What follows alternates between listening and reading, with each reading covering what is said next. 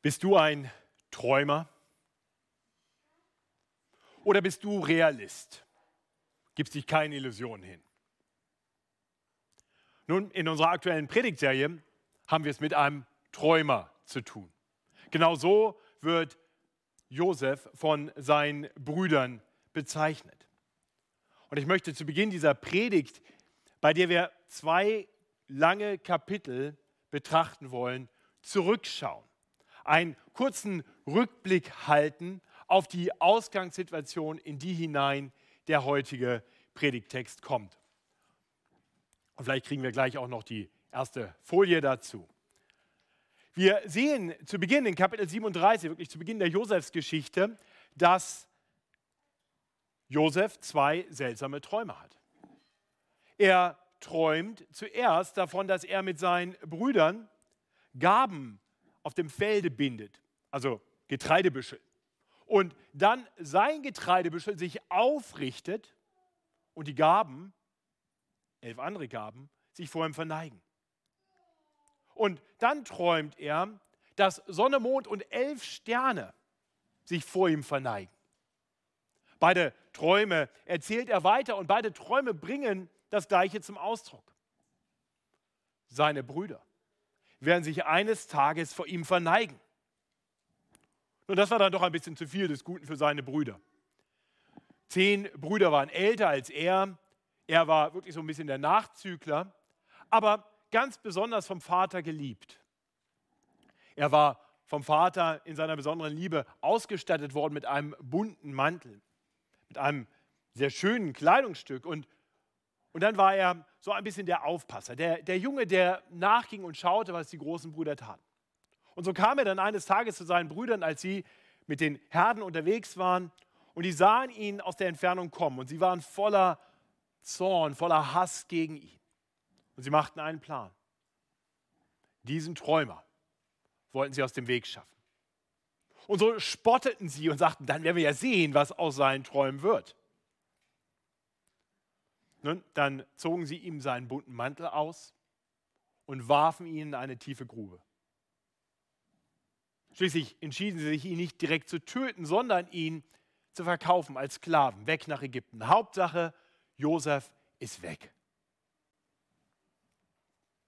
Und in dem Moment fangen die Träume des Josefs an zu zerplatzen. Wir haben letzte Woche aus Kapitel 39 bedacht, wie er als Knecht, als Sklave in der Ferne in das Haus des einflussreichen Potiphar kommt. Da kann er sich hocharbeiten, bekommt Verantwortung in dem Haus. Aber dann wirft die Frau des Potiphar lüsterne Blicke auf ihn und versucht ihn tagtäglich zu verführen. Er widersteht den Versuchungen treu, weil er nicht gegen seinen Herrn Potiphar und gegen den Herrn handeln will. Letztendlich bekommt die Frau des Potiphar aber die Gelegenheit, unbeaufsichtigt ihn zu sich zu ziehen. Sie greift nach ihm und ergreift seinen Mantel und zieht ihn aus. Er läuft weg und sie fängt an zu lügen. In enttäuschten Hoffnungen auf einmal schwappt das, was vorher Liebe und Begierde war, über zu einem Zorn, zu einem Hass. Sie behauptet, er hätte versucht, sie zu, zu vergewaltigen und so wird Josef ins Gefängnis gesteckt. Was für ein Drama. Aber in all dem hören wir immer wieder die ermutigenden Worte, dass der Herr, dass Gott mit ihm ist.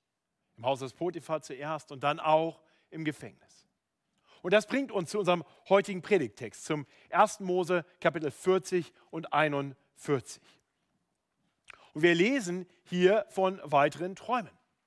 Tatsächlich ist es so, dass eines Tages die Gefängnistür aufgeht und es werden zwei bedeutende Gefangene hineingeführt.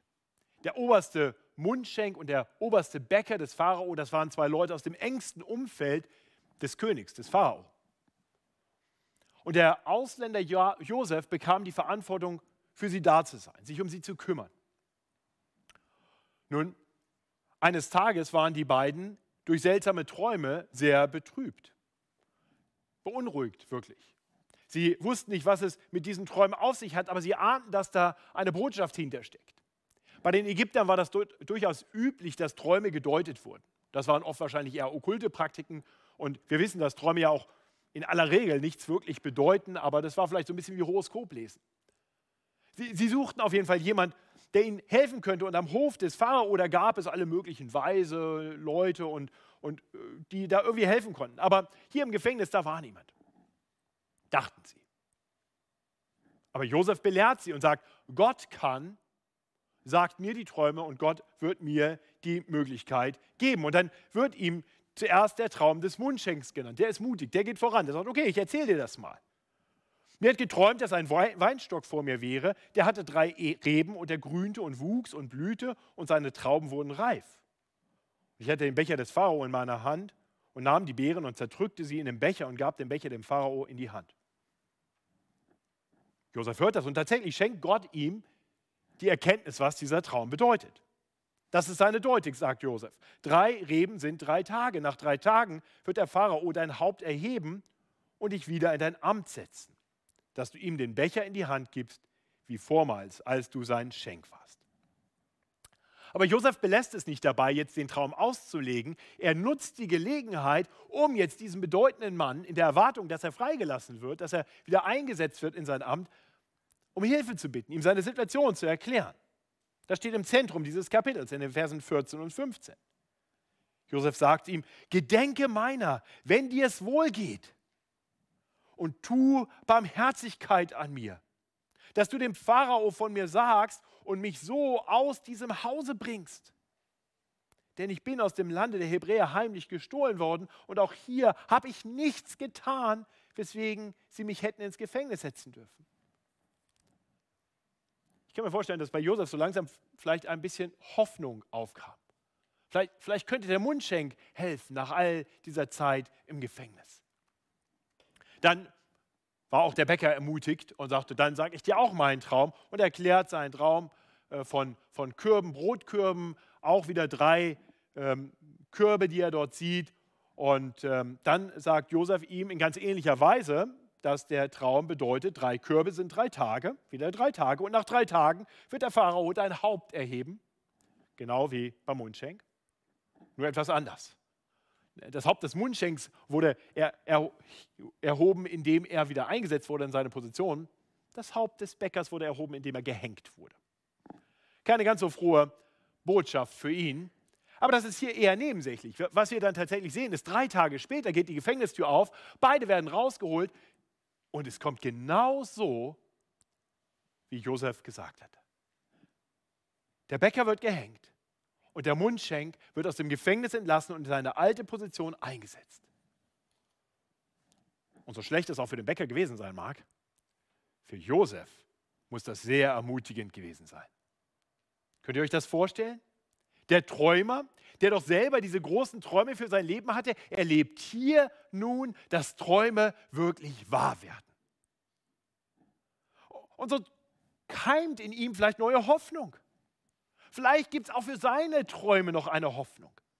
Vielleicht wird er eines Tages doch wieder zurückkommen dürfen zu seinem Vater und zu seinen Brüdern. Vielleicht würde Gott ihn wirklich retten aus dieser Not. Ja, und vielleicht würden sogar eines Tages seine bösen Brüder einsehen, was sie getan hatten und sich vor ihm neigen.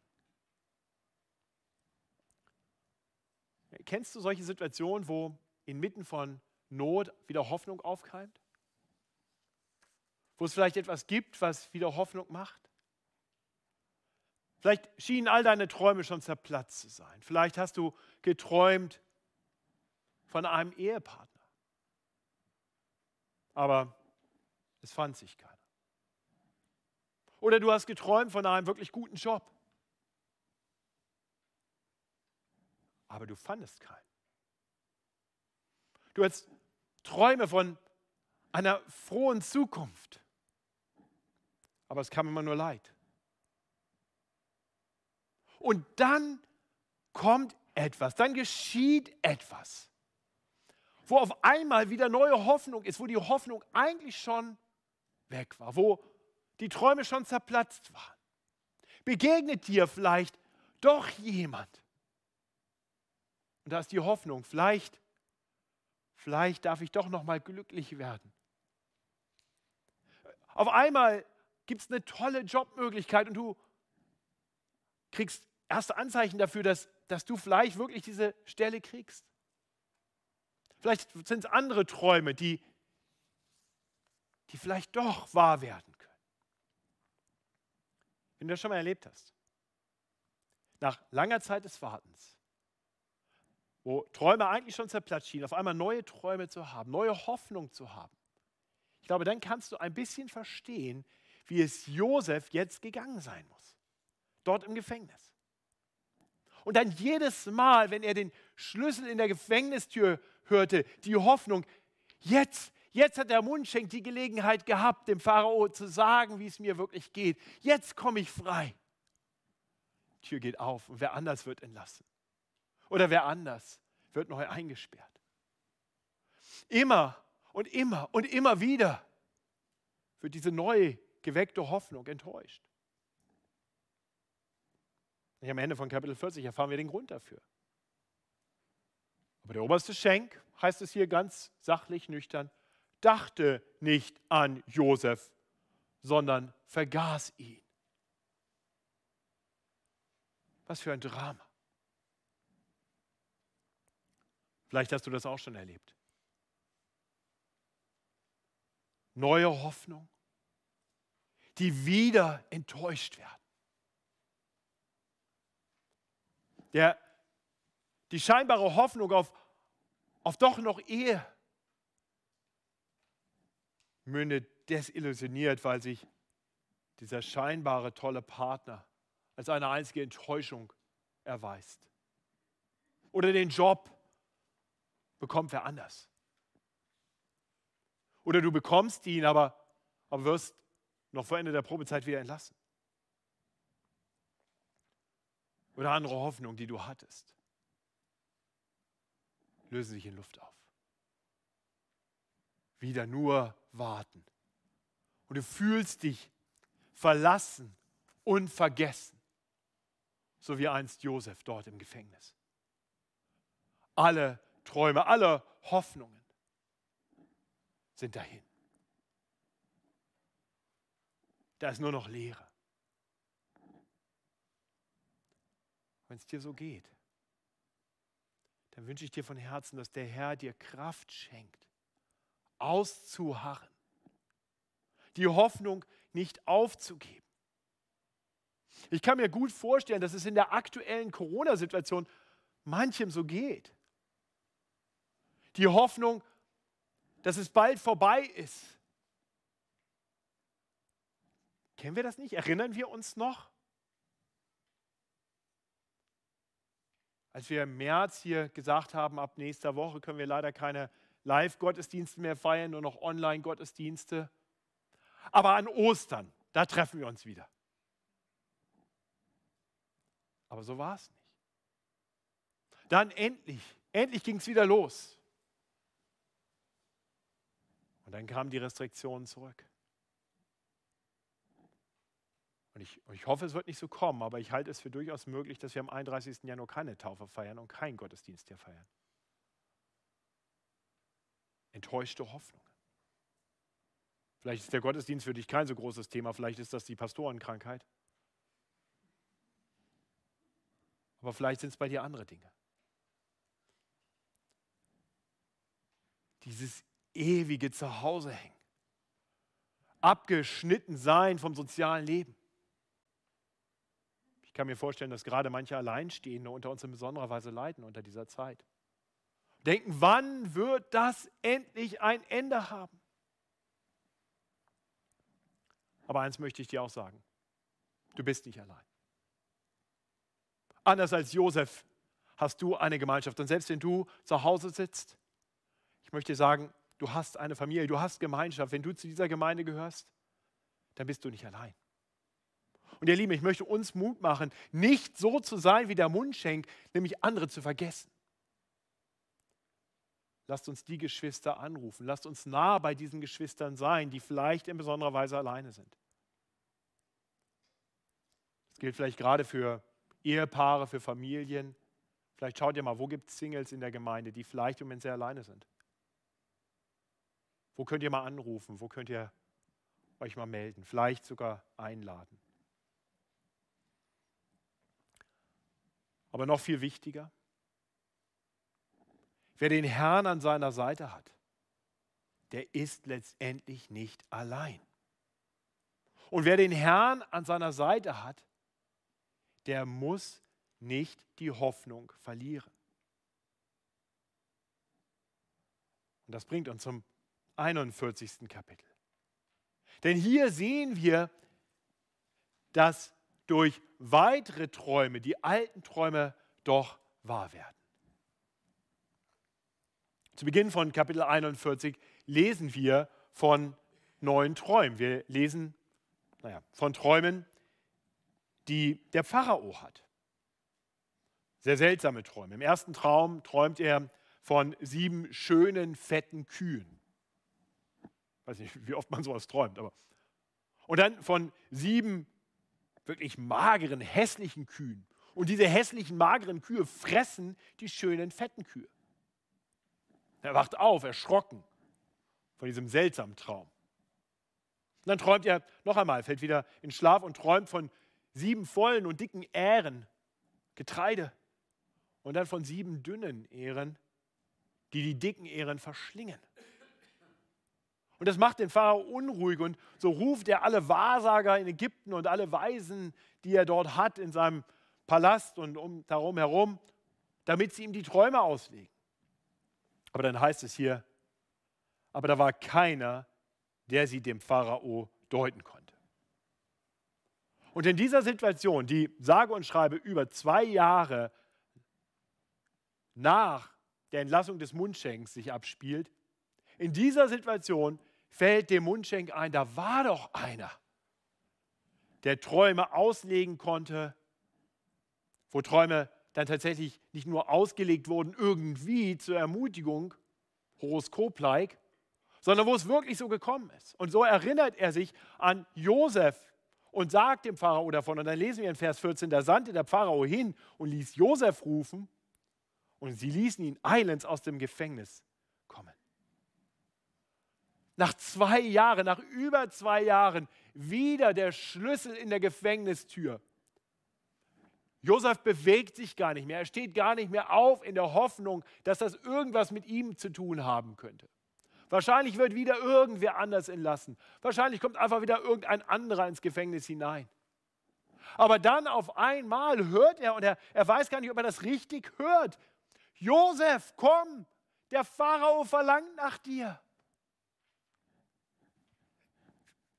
Habe ich das richtig gehört? Ja, der Pharao verlangt nach dir. Oh. Und dann wird ihm die Chance gegeben, sich sich zurechtzumachen, sich zu waschen, sich zu rasieren. Er wird gekleidet, damit er annehmlich ist für den Pharao und wird zu ihm gebracht. Dann spricht der Pharao zu ihm und sagt, ich habe einen Traum gehabt und niemand kann ihn mir auslegen. Aber von dir sagt man, du kannst das. Was denkt ihr, was Josef jetzt sagt? Ja klar, ich kann das. Nein. Vers 16. Josef antwortete dem Pharao und sprach, das steht nicht bei mir. Gott wird jedoch dem Pharao Gutes verkünden. Ist erstaunlich, oder? Diese Demut. Und nachdem der Pharao dann seine beiden Träume erzählt hat von diesen Kühen und den Ähren und wie die hässlichen und die dünnen, die dicken und schönen verschlungen haben, da erklärt Josef ihm und sagt, das steht für zweimal sieben Jahre. Das ist wirklich ein Traum. Es werden sieben gute Jahre kommen und dann werden sieben schlimme Jahre kommen. Sieben Jahre großartige Ernten und sieben Jahre großer Dürre. Und die Dürre wird das, was vorher gut war, verschlingen. Es wird eine große Hungersnot kommen. Und dann sagt er abschließend, dass aber dem Pharao zweimal geträumt hat, bedeutet, dass Gott solches gewiss und eilends tun wird. wie schon zuvor, belässt Josef nicht dabei, jetzt diese Träume auszulegen und geht zurück ins Gefängnis. Nein, er, er, er greift die Möglichkeit, um, um jetzt dem Pharao einen Vorschlag zu machen, für den er selber relativ gut positioniert ist, nachdem wir gerade gehört haben, dass die Weisen, die fähigen Leuten in Ägypten nichts tun konnten. Nun, sehe der Pharao, sagt er, nach einem verständigen und weisen Mann, den er über Ägyptenland setze und sorge dafür, dass er Amtleute verordnete, äh, verordne im Lande und nehme den fünften in Ägyptenland in den sieben reichen Jahren und lasse sie sammeln, den ganzen Ertrag der guten Jahre, die kommen werden, dass sie Getreide aufschütten in des Pharao Kornhäusern zum Vorrat in den Städten und es verwahren. Damit für Nahrung gesorgt sei für das Land in den sieben Jahren des Hungers, die über Ägyptenland kommen werden. Und das Land nicht vor Hunger verderbe. In diesem Fall sind es nicht drei Tage und dann wird man schon sehen, ob der Traum wahr wird. Hier sollen jetzt erstmal sieben gute Jahre kommen. Und Josef sagt, setz jemanden ein, der diese sieben Jahre nutzt, um vorzubereiten für das, was ich dir gesagt habe, was dann in den darauf folgenden sieben Jahren geschehen wird. Und tatsächlich, der Pharao glaubt. Die Rede gefiel dem Pharao, heißt es, und allen seinen Großen gut. Und der Pharao sprach zu seinen Großen, wie könnten wir einen Mann finden, in dem der Geist Gottes ist, wie in diesem? Und er sprach zu Josef, weil dir Gott dies alles kundgetan hat, ist keiner so verständig und weise wie du. Das hat Josef sich vielleicht auch schon gedacht. Du sollst über mein Haus sein und dein Wort soll all mein Volk gehorsam sein. Allein um den königlichen Thron will ich höher sein als du. Und weiter sprach er zu Josef, siehe, ich habe dich über ganz Ägyptenland gesetzt und er tat seinen Ring von seiner Hand und gab ihn Josef an seine Hand und kleidete ihn mit kostbarer Leinwand und legte ihm eine goldene Kette um seinen Hals und ließ ihn auf seinem zweiten Wagen fahren und ließ vor ihm her ausrufen, der ist des Landes Vater und setzte ihn über ganz Ägyptenland. Und der Pharao sprach zu Josef, ich bin der Pharao, aber ohne deinen Willen soll niemand seine Hand oder seinen Fuß regen in ganz Ägyptenland. Was für eine Wende! Was für ein Wandel. Während, während er vorher als Sklave in Ketten gelegt war, legt der Pharao ihm nun eine Kette um. Eine goldene Kette, die ihm Rang gibt. Nachdem ihm vorher zweimal das Gewand ausgezogen worden war, erst von seinen Brüdern böswillig und dann von der Frau des Potiphar böswillig, wird er nun gekleidet in, feinem, in feiner Leinwand. Nachdem er vorher erniedrigt wurde, wird er nun erhöht. Und Josef sieht, dass seine Träume anfangen sich zu erfüllen. Als zweiter Mann im Staat muss sich jeder vor ihm beugen. Selbst Potiphar und seine Frau und der Mundschenk und der Kerkermeister. Und eines Tages vielleicht dann doch auch noch seine Brüder. Nun, und dann beginnt er sein Abend und es kommt genau so, wie der Pharao es geträumt hatte und wie Josef es ausgelegt hatte. Sieben Jahre der Fülle. Und danach beginnt die Dürre. Doch nicht für Josef. Für ihn ist gesorgt. Er hat vorgesorgt durch die Erkenntnis, die Gott ihm geschenkt hat. Ihm wird auch noch eine Frau gegeben vom Pharao. Und dann lesen wir davon, dass die Frau ihm zwei Söhne schenkt. Und die Namen, die Josef seinen Söhnen gibt, sind dabei sehr vielsagend. Vers 51 lesen wir, er nannte den ersten Manasse, denn Gott sprach, er hat mich vergessen lassen all mein Unglück und mein ganzes Vaterhaus. Den anderen nannte er Ephraim, denn Gott, sprach er, hat mich wachsen lassen in dem Lande meines Elends. Josef erkannte also, dass Gott ihn nicht vergessen hatte. Dass Gott immer da war und für ihn sorgte. Dass Gott ihn durch die Tiefen hindurchgeführt hatte und ihn nun erhöht dass Gott ihn dahin bringt, dass er all das Unglück vergessen kann, weil er neues Glück gefunden hat. Gott erhebt ihn aus den Tiefen und erhöht ihn. Das ist die ermutigende Wendung in unserem Predigtext. Nun haben wir diesen Text gehört. Interessant. Ha, aber was hat das mit uns zu tun? Ja, ist ja gut für Josef. Aber bei uns ist ja jetzt nicht unbedingt so, dass wir irgendwelche Träume haben, die dann wahr werden, oder? Sicher nicht. Also was können wir aus Gottes heiligem Wort lernen? Ich meine, die, die Bibel lehrt ganz klar, dass alle Schrift Nütze ist. Wie ist diese Schrift für uns Nütze? Nun, ich denke, drei wesentliche Lehren, die wir mitnehmen dürfen aus diesem Predigtext. Das erste, was wir sehen dürfen, ist, dass Gott uns in seiner großen Gnade in Josef wirklich ein Vorbild gibt, wie wir durch schwere Zeiten gehen können. Josef als Vorbild, an dem wir uns gerade in schwierigen Situationen orientieren dürfen. Wir, wir haben viel über Josef gehört und wir haben gehört, wie er nicht klagt, als seine Träume scheinbar zerplatzen. Wir, wir hören, wie er treu und fleißig tut, was zu tun ist. Auch als er dieses Trauma erlebt, von seinen Brüdern in die Sklaverei verkauft wird und nun im Haus des Potiphar als Knecht dienen muss, dient er treu. Als er ins Gefängnis kommt, alles gegen ihn läuft, handelt er treu. Er erweist sich im Kleinen, in den schwierigen Situationen als treuer Knecht. Die Bibel sagt uns, dass Menschen, die im Kleinen treu sind, oft Größeres anvertraut bekommen. Josef zeigt uns das. Das darf uns ermutigen, auch in schwierigen Zeiten treu zu tun, was Gott uns vor die Hände und Füße stellt.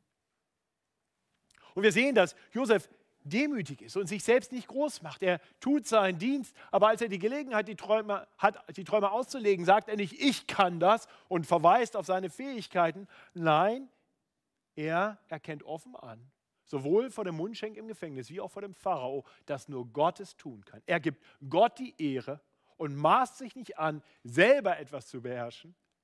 Er weiß, dass alles, was er vermag, er nur vermag, weil Gott es ihm gibt. Und dann sehen wir schließlich, dass er in all seiner Not, in diesem nicht enden wollenden Leid, nicht kapituliert. Ich habe vorhin gefragt, bist du Träumer oder Realist? Träumer ist schwierig. Realist kann auch schwierig sein, weil der Realist, der gibt dann auf. Sagt, okay, das Leben läuft einfach gegen mich. Alles Mist. Und ganz ehrlich, solche Leute gibt es auch unter uns Christen, oder? Die dann Meister darin werden zu klagen zu jammern. Zu betonen, was sie selber eigentlich alles richtig machen, aber aller Welt ist böse. Aber, aber das tut Josef nicht.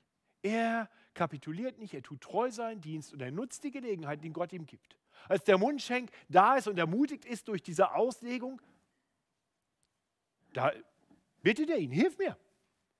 Als er vor dem Pharao die Gelegenheit hat, der, der macht der Weise einen Vorschlag, für den er selber gut positioniert ist. Also ich glaube, wir dürfen von diesem Vorbild Josefs lernen. Wir dürfen uns auch treu erweisen in schwierigen Situationen und darauf vertrauen, dass Gott das sieht und ehrt. Auch wir dürfen demütig bleiben und anerkennen, dass wir nichts tun können ohne Gott. Alles, was wir tun können, weil alle Fähigkeiten, die wir haben und alle Möglichkeiten, die Gott uns gibt, gibt Gott uns. Und wir dürfen wissen, dass Gott unser Leben in seiner Hand hat. Und deswegen brauchen wir nicht zu klagen und nicht zu kapitulieren, sondern wir dürfen auf Gott vertrauen. So wie Josef. Und das ist wirklich die zweite Lektion. Wir dürfen dem Gott Josefs vertrauen. Durch die Träume, von denen wir lesen, zeigt Gott, was er vorhat.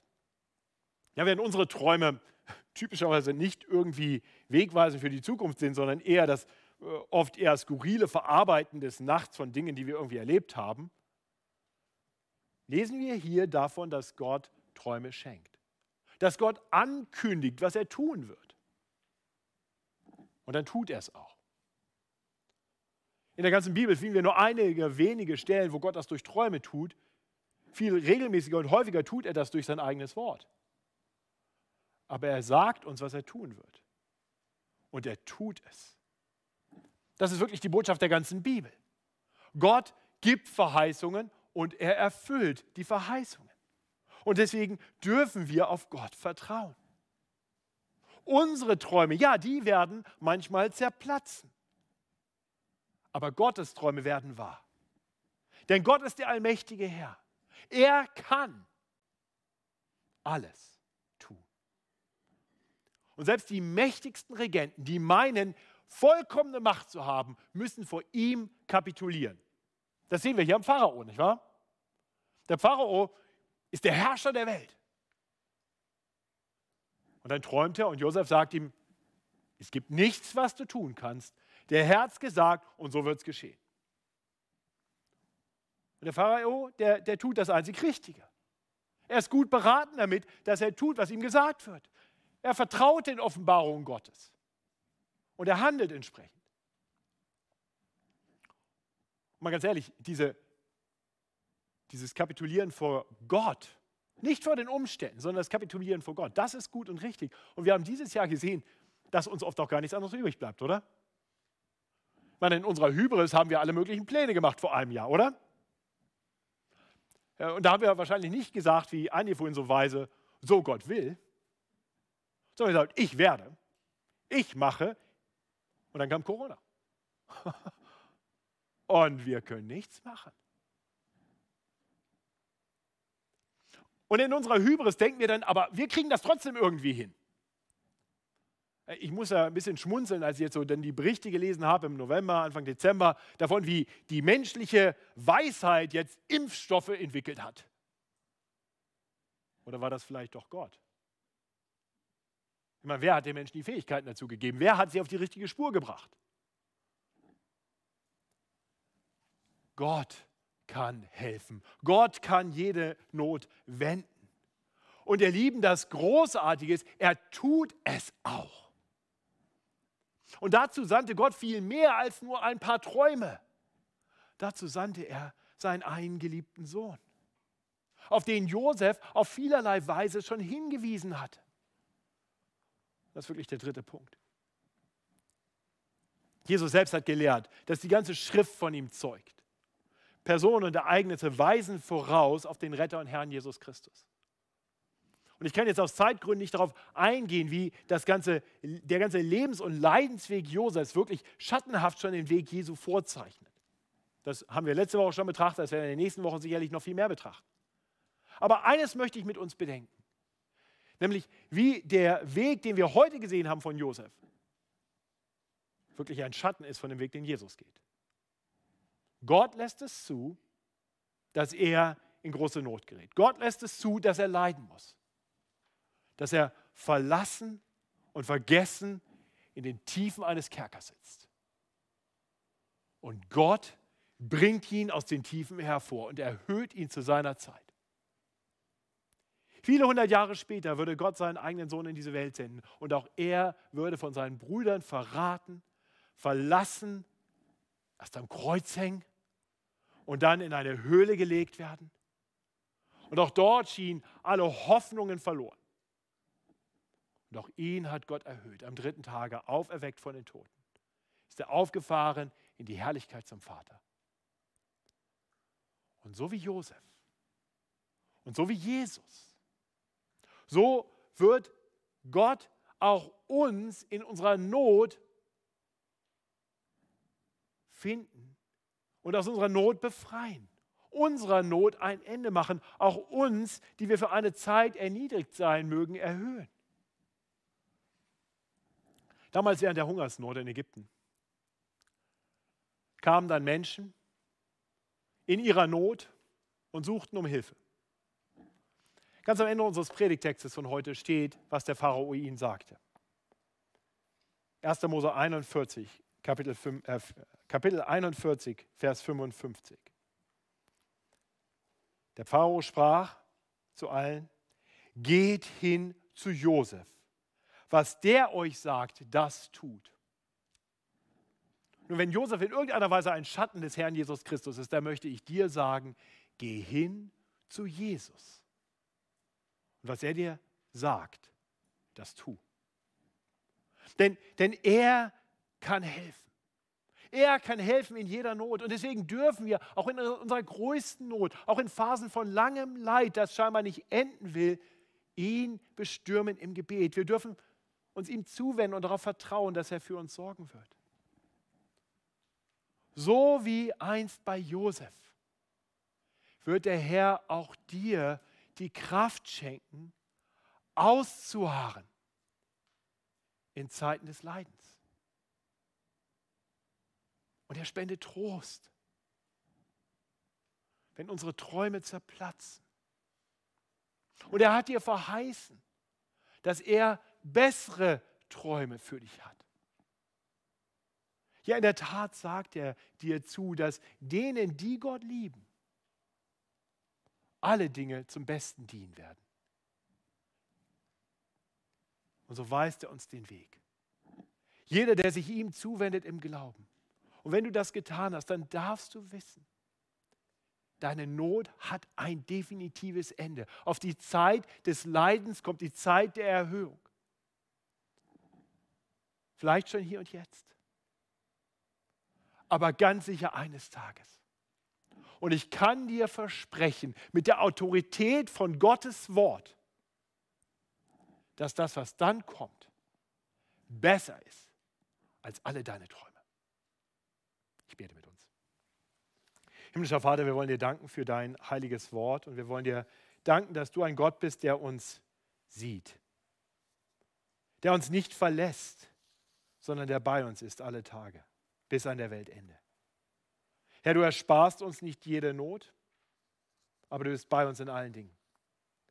Herr, und wir wollen dich bitten, dass du uns Mut machst, in jeder Situation uns dir zuzuwenden, treu das zu tun, was du uns zu tun gibst und unsere Hoffnung nicht zu verlieren. Denn bei dir gibt es Hoffnung. Über alles Leid, über alle zerstörten Träume und Hoffnungen hinweg. Herr, und so bitte ich dich, dass du uns auch als Gemeinde hilfst, einander zu ermutigen auf diesem Weg. Dass wir einander anspornen auf dem Weg des Glaubens. Dass wir einander zur Seite stehen und helfen und trösten. Und dass wir dann eines Tages miteinander erleben dürfen. Dass wenn wir bei dir ankommen, es Herrlichkeit sein wird. Und dafür preisen wir dich in Jesu Namen. Amen.